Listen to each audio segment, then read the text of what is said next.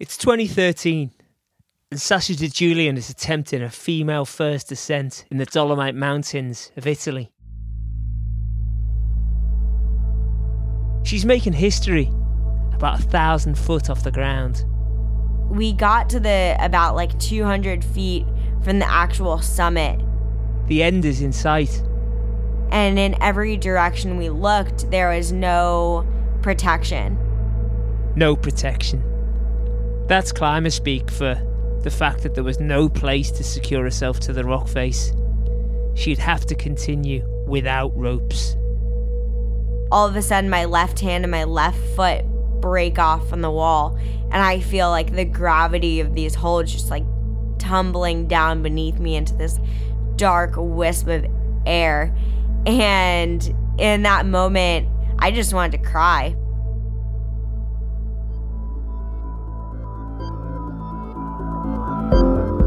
I'm Rob Pope, and from Red Bull, this is How to Be Superhuman.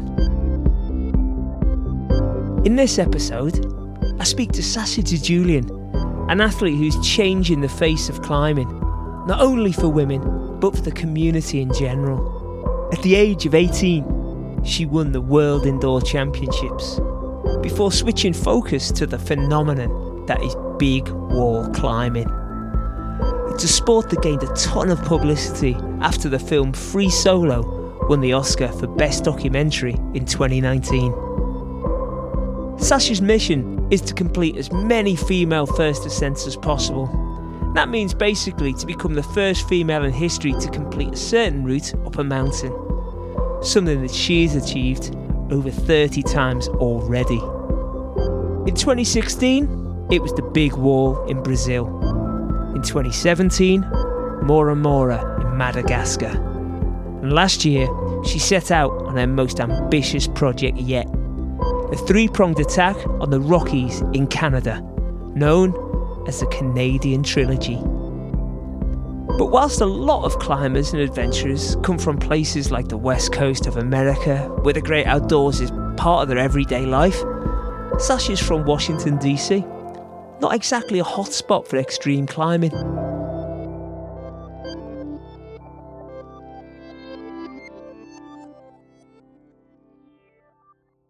My parents didn't really know anything about climbing except that I lucked out with some of the kids that I grew up climbing with, and also my coach was this Romanian guy that I started working with when I was about eight years old, and he went on to be the head U S team coach. And I started climbing outside with, like, those friends on weekends occasionally when I wasn't competing. Then by the time I started climbing internationally and going to competitions in, like, France and Spain and Austria, uh, those friends that I had from the different nations became my climbing buddies as well, to, like, go to places to climb outside when there wasn't a competition. And that was kind of how I started dabbling in the realm of outdoor climbing. But my mom now, my dad passed away a few years ago, but my mom actually would come and belay me. Like, she learned how to belay, mm-hmm. and that's basically hold the end of the rope. And so some of my trips, I've actually brought her along just so she can enjoy where I'm at. Barring the obvious, talk us through, like, the major differences between indoor and outdoor climbing. Yeah, indoor climbing is really different because um, indoor climbing is on an artificial setting, and that's typically inside or in a climbing arena. And climbing inside is basically the set of different climbing holds that are plastic, and they're set on the wall by a specific route setter. And so a route setter is someone who has an accreditation to set a route. And and similar to outdoor climbing, like, indoor climbing goes on a grade scale of difficulty from five point four to five point one five, or in the Yosemite decimal system, that's how it works. In Europe, there's a grade system that basically goes from, like, five A to numerically nine C. And as you go up that grade scale, the climbs become increasingly difficult. So that could be anything from the angle of the wall to the holds that are associated with the movement and you really need to think about solving this jigsaw of puzzle pieces into one entire piece in order to not fall and make it to the top of the wall. And then outdoor climbing is pretty similar, but it's on natural rock. So the routes are set by nature, and you basically have these big cliff faces, and you're looking at the different little crevices in the rock or protruding features in order to have something to grab onto with your fingertips and your toes. I wear my climbing shoes like two sizes smaller than my normal street shoes, and that's because you have hypersensitivity in the edge of your toes that you're using to really place your foot onto these microscopic edges as you free climb your way up cliff faces. Because I've always seen some of these crazy climbing videos, and some of these rock faces, like, sort of, they, well, they're just staggering. And I've always wondered, like, how often you just go up a rock face, seeing it, you know, like, you know, doing it on site, and then getting to a point where you just go, right, well, that's it, you know, and, and you just can't go any further. Yeah, what what, yeah, what do yeah. you do then? Well, so on-site climbing is a big part of climbing, and also especially in exploration climbing. Like, if you're doing the first ascent of a cliff face, sometimes you don't actually know if it is humanly possible, and you're just going up the wall to find out what you're capable of. And I definitely know that, like, some climbs may go and some climbs don't go. Like, if you're climbing something and there's literally nothing to hold on to and the wall is as blank as a cement wall, then it can be humanly pretty challenging to actually scale, unless you're like Spider-Man with extendable grips. But then a lot of climbing is failure. You could fall a lot on the same moves that are actually, they turn out to be possible. It's just you have to figure out, fine-tune your beta, which is basically your way to solve the sequence up the wall, and adjust these micro movements, like moving your hips a little bit to the left and weighting your foot a little bit more in a certain angle. And that could be the difference of getting through a certain part of a climb or not. But so much of this is like feel and experience. But, you know, when you start off, you've got none of this. So, like, what was the first big wall that you completed, and how did you go about that? I guess when I was about eight, I was climbing outside, not routinely at all. About sixteen or so, I started climbing outside more, albeit I was still competing. And, and by the time I was twenty, I was focused more on outdoor climbing than I was on indoor climbing. And my first times are a little blurry because they was just kind of like sporadic that led into this addiction, and now it's just like what I do. But I've definitely had some epics where, like, my first big wall experience, I got totally benighted at the top of the wall, and my climbing partner and I had to spend the night in, like, this shiver bivvy until the sun rose again and we could make our way down. So there have been epics like that where sometimes you get stuck on the wall and you have to wait for daylight because climbing through the night can be challenging as well. Talk us through some of your big falls and, like, you know, what, what goes through your mind. Yeah, I've definitely, like, had some climbing moments where I feel totally terrified. Even though I've been climbing for over twenty years, I don't think that fear ever fully goes away. Like, it could even be irrational fear where I'm climbing. When I do fall, the fall is totally fine, but I'm climbing over my last piece of protection, and so the rope is below me. I've got a lot of slack out, and I'm kind of, like, envisioning where my body's going to go if my hand slips. And normally it's in those moments when I'm just, like, fixated on what happens if I fall that I actually do fall. Because what I found happens is I'm at my best when I'm climbing and I'm not thinking about the consequences of if something goes wrong. And if I am climbing and carrying that negative weight of kind of, like, predicting how my body's going to maybe, like, smash into the rock below me, then that's when, like, the fear kind of mounts up and becomes more than it might actually be. Could can you talk us through, like, you know, moment by moment, that that fall that broke your back? Yeah, I mean, I was actually just messing around with some friends when I was bouldering. And bouldering is like these walls that are no taller than about fifteen feet. I didn't have a crash pad, and normally you do have a crash pad placed below you because if you fall, you fall into this soft padding. But I missed the pad because I wasn't really anticipating to be on any sort of terrain that I would fall on. It was just kind of warming up, and the rock broke that I was holding onto, and I fell pretty unexpectedly directly onto my back, and like my back landed on this sharp edge of a rock that was on the ground. And I felt like I was like maybe paralyzed at first, like not not to be dramatic or anything, but like I couldn't feel my legs, which was kind of scary. And I ended up being fine. It was just like a bit of a road to recovery. For about two months, it it hurt to like even put on my pants and like do anything.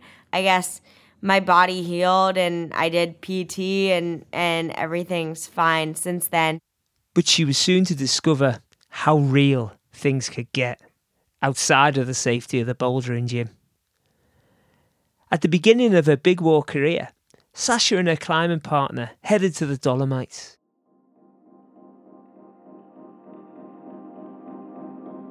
She had a sight set on a female first ascent of Camelotto Pellissier, a route up the mountain Cime Grande. We had started from the bottom at a reasonable hour, maybe not early enough. Climbers like Sasha swear by what is known as an alpine start, setting off at the crack of dawn where conditions are believed to be much more stable. We made it through the beginning hardest section of the climb, and then we were about over a thousand vertical feet. It wasn't the time to be complacent. They could nearly touch the summit, and history was in sight. We had gotten off route, so we were looking around for where we could actually go to finish and get to the top. Although on paper, or rock, should I say, the terrain was technically simple, but there just didn't appear to be any places for Sasha to attach her rope. We basically had the rope with us, but nowhere to put the rope as like any sort of protection point so that we could stay safely secured by it. That meant only one thing.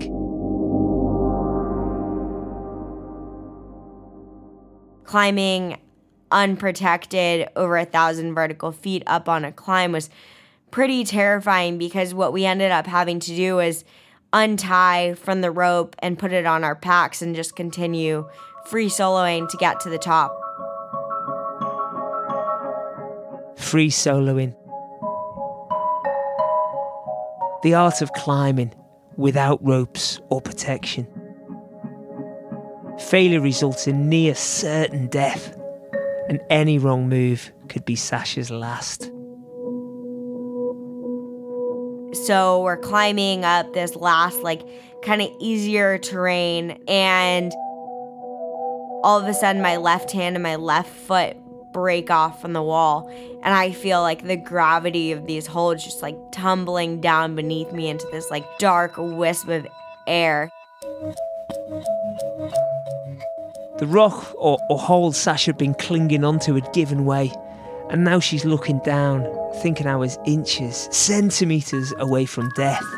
It was pretty terrifying, but also memorable because I realized there was just no one that I even could complain to. And and I, I think in that moment, like, I was young and, and relatively inexperienced, and, like, I just wanted to cry, frankly. Like, I was, like, so nervous and, like, so certain that I was just going to, like, die there. Um, but I realized that the only way to really be in control was to control my breathing and to control my thoughts and just to be fully present with where I was at at the wall and get to the top and focus on what I could control. You you are able to control these situations, and of course you've, you know, achieved many highs, you know, the big wall in Brazil, the misty wall in Yosemite, and of course in twenty seventeen, you know, the first female free ascent of Mora Mora.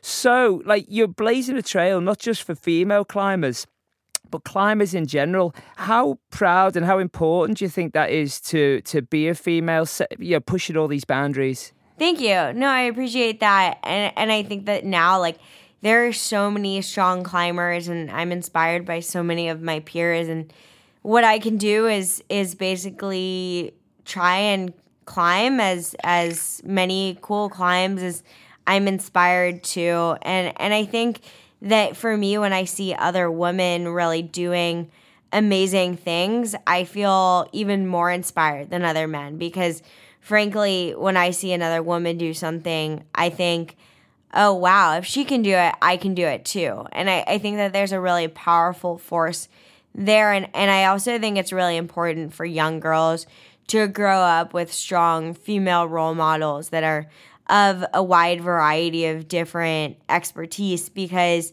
the world is so multifaceted, and And whatever it is that you're passionate about, I think it's just really important to follow that.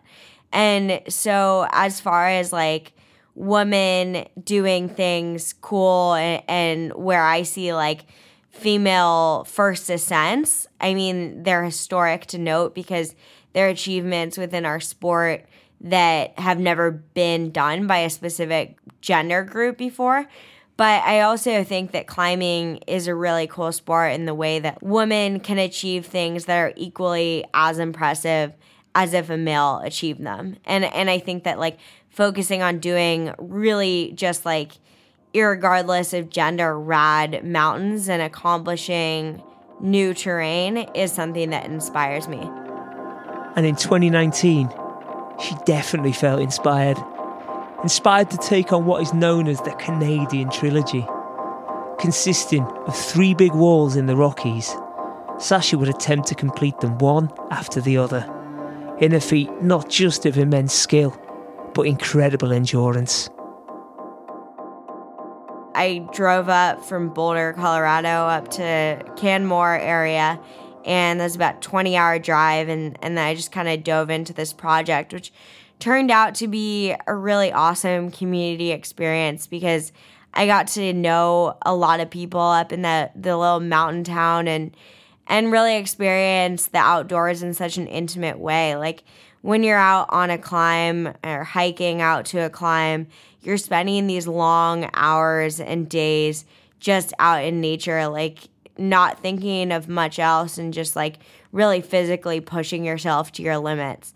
And that's what I love about climbing trips in general. Like, when I'm in the gym and just kind of grinding it out and doing my training so that I can go off onto a trip and be as prepared as possible, there's a, a part of that process that I really appreciate, because it's a little more scientific, and, and you're in the comfort of your own home. But at the same time, there's nothing that I prefer than when you're just fully out there on an expedition or a climbing trip, and you're just, like, really involved in it and spending time with good friends outside. I'm glad you mentioned the friends and the community, because, you know, everybody thinks about climbing as a solo sport. In fact, obviously we use the word solo all the time, but this plan didn't go to plan because you did it without a partner. Yeah, yeah, that was unintentional. I was going up to do these climbs, and my climbing partner actually failed out in the last, like, week within the trip. So I ended up going up on the trip alone, and, and I ended up being really grateful for that experience, because I got to know a lot of people and go climbing with a lot of people that I probably would have otherwise never met. And I, I think that there's something to be said about the partnership that goes into climbing. Like, it is an individual sport, but at the same time, you're climbing these big objectives with a climbing partner. And that relationship that you have is so intimate, because you're literally putting yourselves into each other's hands, and, and your life depends on it. And you're also spending, like, long hours together trying to solve something, trying to find out if you're capable. So it, it's a pretty vulnerable and fully present way to spend time with someone. To be honest, I don't blame your partner for dropping out, because I've seen the names of some of these climbs. Climbing names are brilliant. So the first route, yeah, Castle Mountain, but the route's called Warhammer. As soon as I read that, I'd have just gone, yeah, sorry, sorry, Sash, I'm not coming with you. So tell us about this first climb, Warhammer. Yeah, it, it climbed this like striking arête that was pretty amazing, and, and you're climbing above tree line, and when you look down, it was just like this very exposed feeling of just like being totally up there, kind of at nature's mercy. And and on that climb in particular, it was very windy because um, there was no sort of protection. It was pretty exposed, and it happened to be experiencing like quite windy days in the alpine conditions.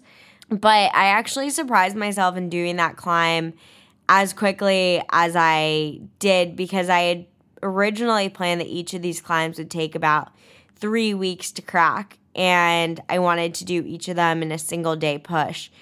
And I did that first climb by the end of my first week being up there, and kind of just like dove straight into the second climb of the trilogy. The second climb was the equally terrifyingly named The Shining. And Sasha hoped it wasn't going to become a horror movie. When you drive along the highway and you see this climb, which you can actually see when you're driving, in the morning, the entire face of the mountain is lit up, and it's like has this particular iridescent shine to it. I've seen I've seen you climbing on this, and to be honest, it just looks like a glass window that you're climbing on. I just couldn't believe that you were on it without suckers on your hands. But like w- when you're on these mountains, and you know, talk to us uh, talk about some of the challenges you overcome. You've already mentioned the wind. How do you deal with them? I think that the challenges actually end up more within the movement. When you're climbing something that's challenging, the hardest part is really figuring out like how to have enough strength in my fingertips to really hold on to these little tiny edges that I need to put my entire body weight onto and like be pulling up off of. And and a lot of that comes down to like fine-tuning particular body movement and really being in control of my mind as I solve these sequences. I think that for the practical levels of fear that I experienced when I'm climbing them, it's a little bit more, um, it's almost like a little bit more manageable than the physical side of like actually being able to do something. But when it comes to like fear of wind and, and exposure and being thousands of feet up, um, I, I think that there's almost two categories. Like, you just don't think about it, or sometimes when I'm really scared to fall, like I'll just let go and take the fall and find out for myself that it's okay. And sometimes that's like the best case scenario, because once you experience something and you break this like unknown barrier of not knowing what it'll feel like, then you can continue on and know what that experience is like because you've tried it. And that's what she found climbing the second climb of the trilogy. She was up there on the rock, doing something she'd never done before, and suddenly there was just something that clicked, and it was this flow state of my body was just operating. And, and when I'm in this state and really climbing my best, I feel like I'm so in tune with everything that I feel, but at the same time not telling my body to do anything. I just I'm just there. Like, I can feel the rock underneath my fingertips, and the grittiness of it is advantageous because it's like I can feel the grains in the rock, and that's my connection that I have to it. And I think that when I don't have that feeling is when I'm not climbing as well, or too hyper conscious of everything else, and when I can just like kind of let go and let my body take over to what I just subconsciously know how to do, then that's like my favorite state of climbing.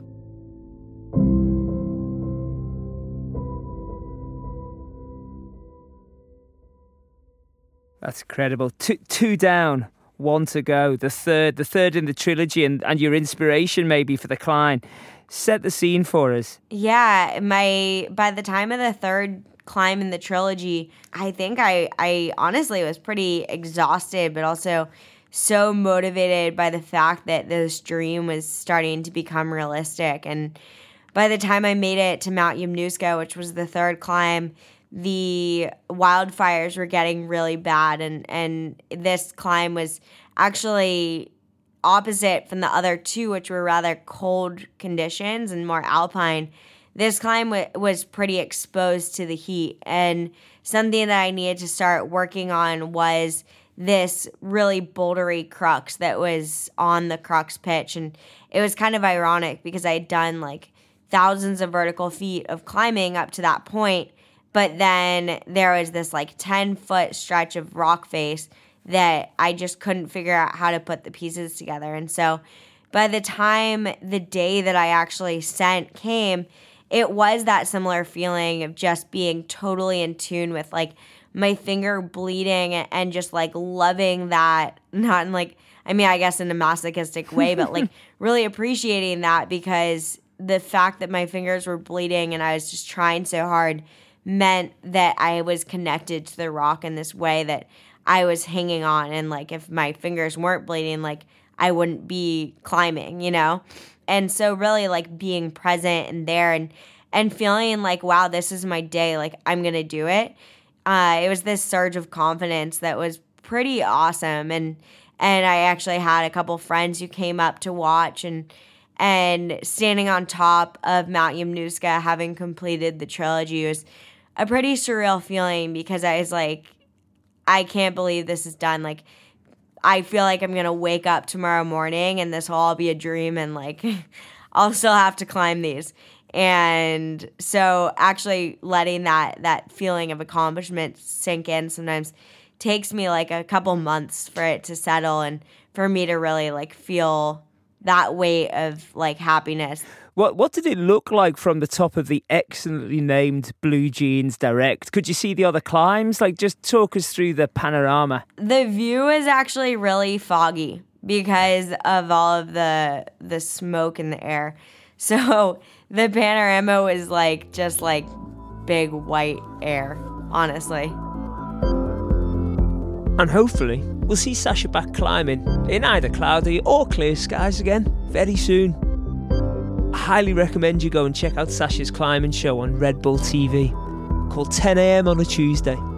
A real insight into her incredible lifestyle. On next week's episode, and in fact the final instalment in this series of How to Be Superhuman, we'll be chatting to Karen Dark, Paralympic hero and adventurer. Once we got more than twenty metres off the ground, I realised how petrified I was of heights. It wasn't going to work if I freaked out, and I very quickly knew that I had to control my fear rather than let it control me. Please remember to subscribe and leave a review if you're enjoying the podcast. And also get in touch with us on social media using the hashtag Red Bull How To Be Superhuman to share tales of your own superhuman feats. Or you can even suggest other people we should talk to with incredible stories. We'd love to hear from you. How to Be Superhuman is a Something Else production for Red Bull Media House.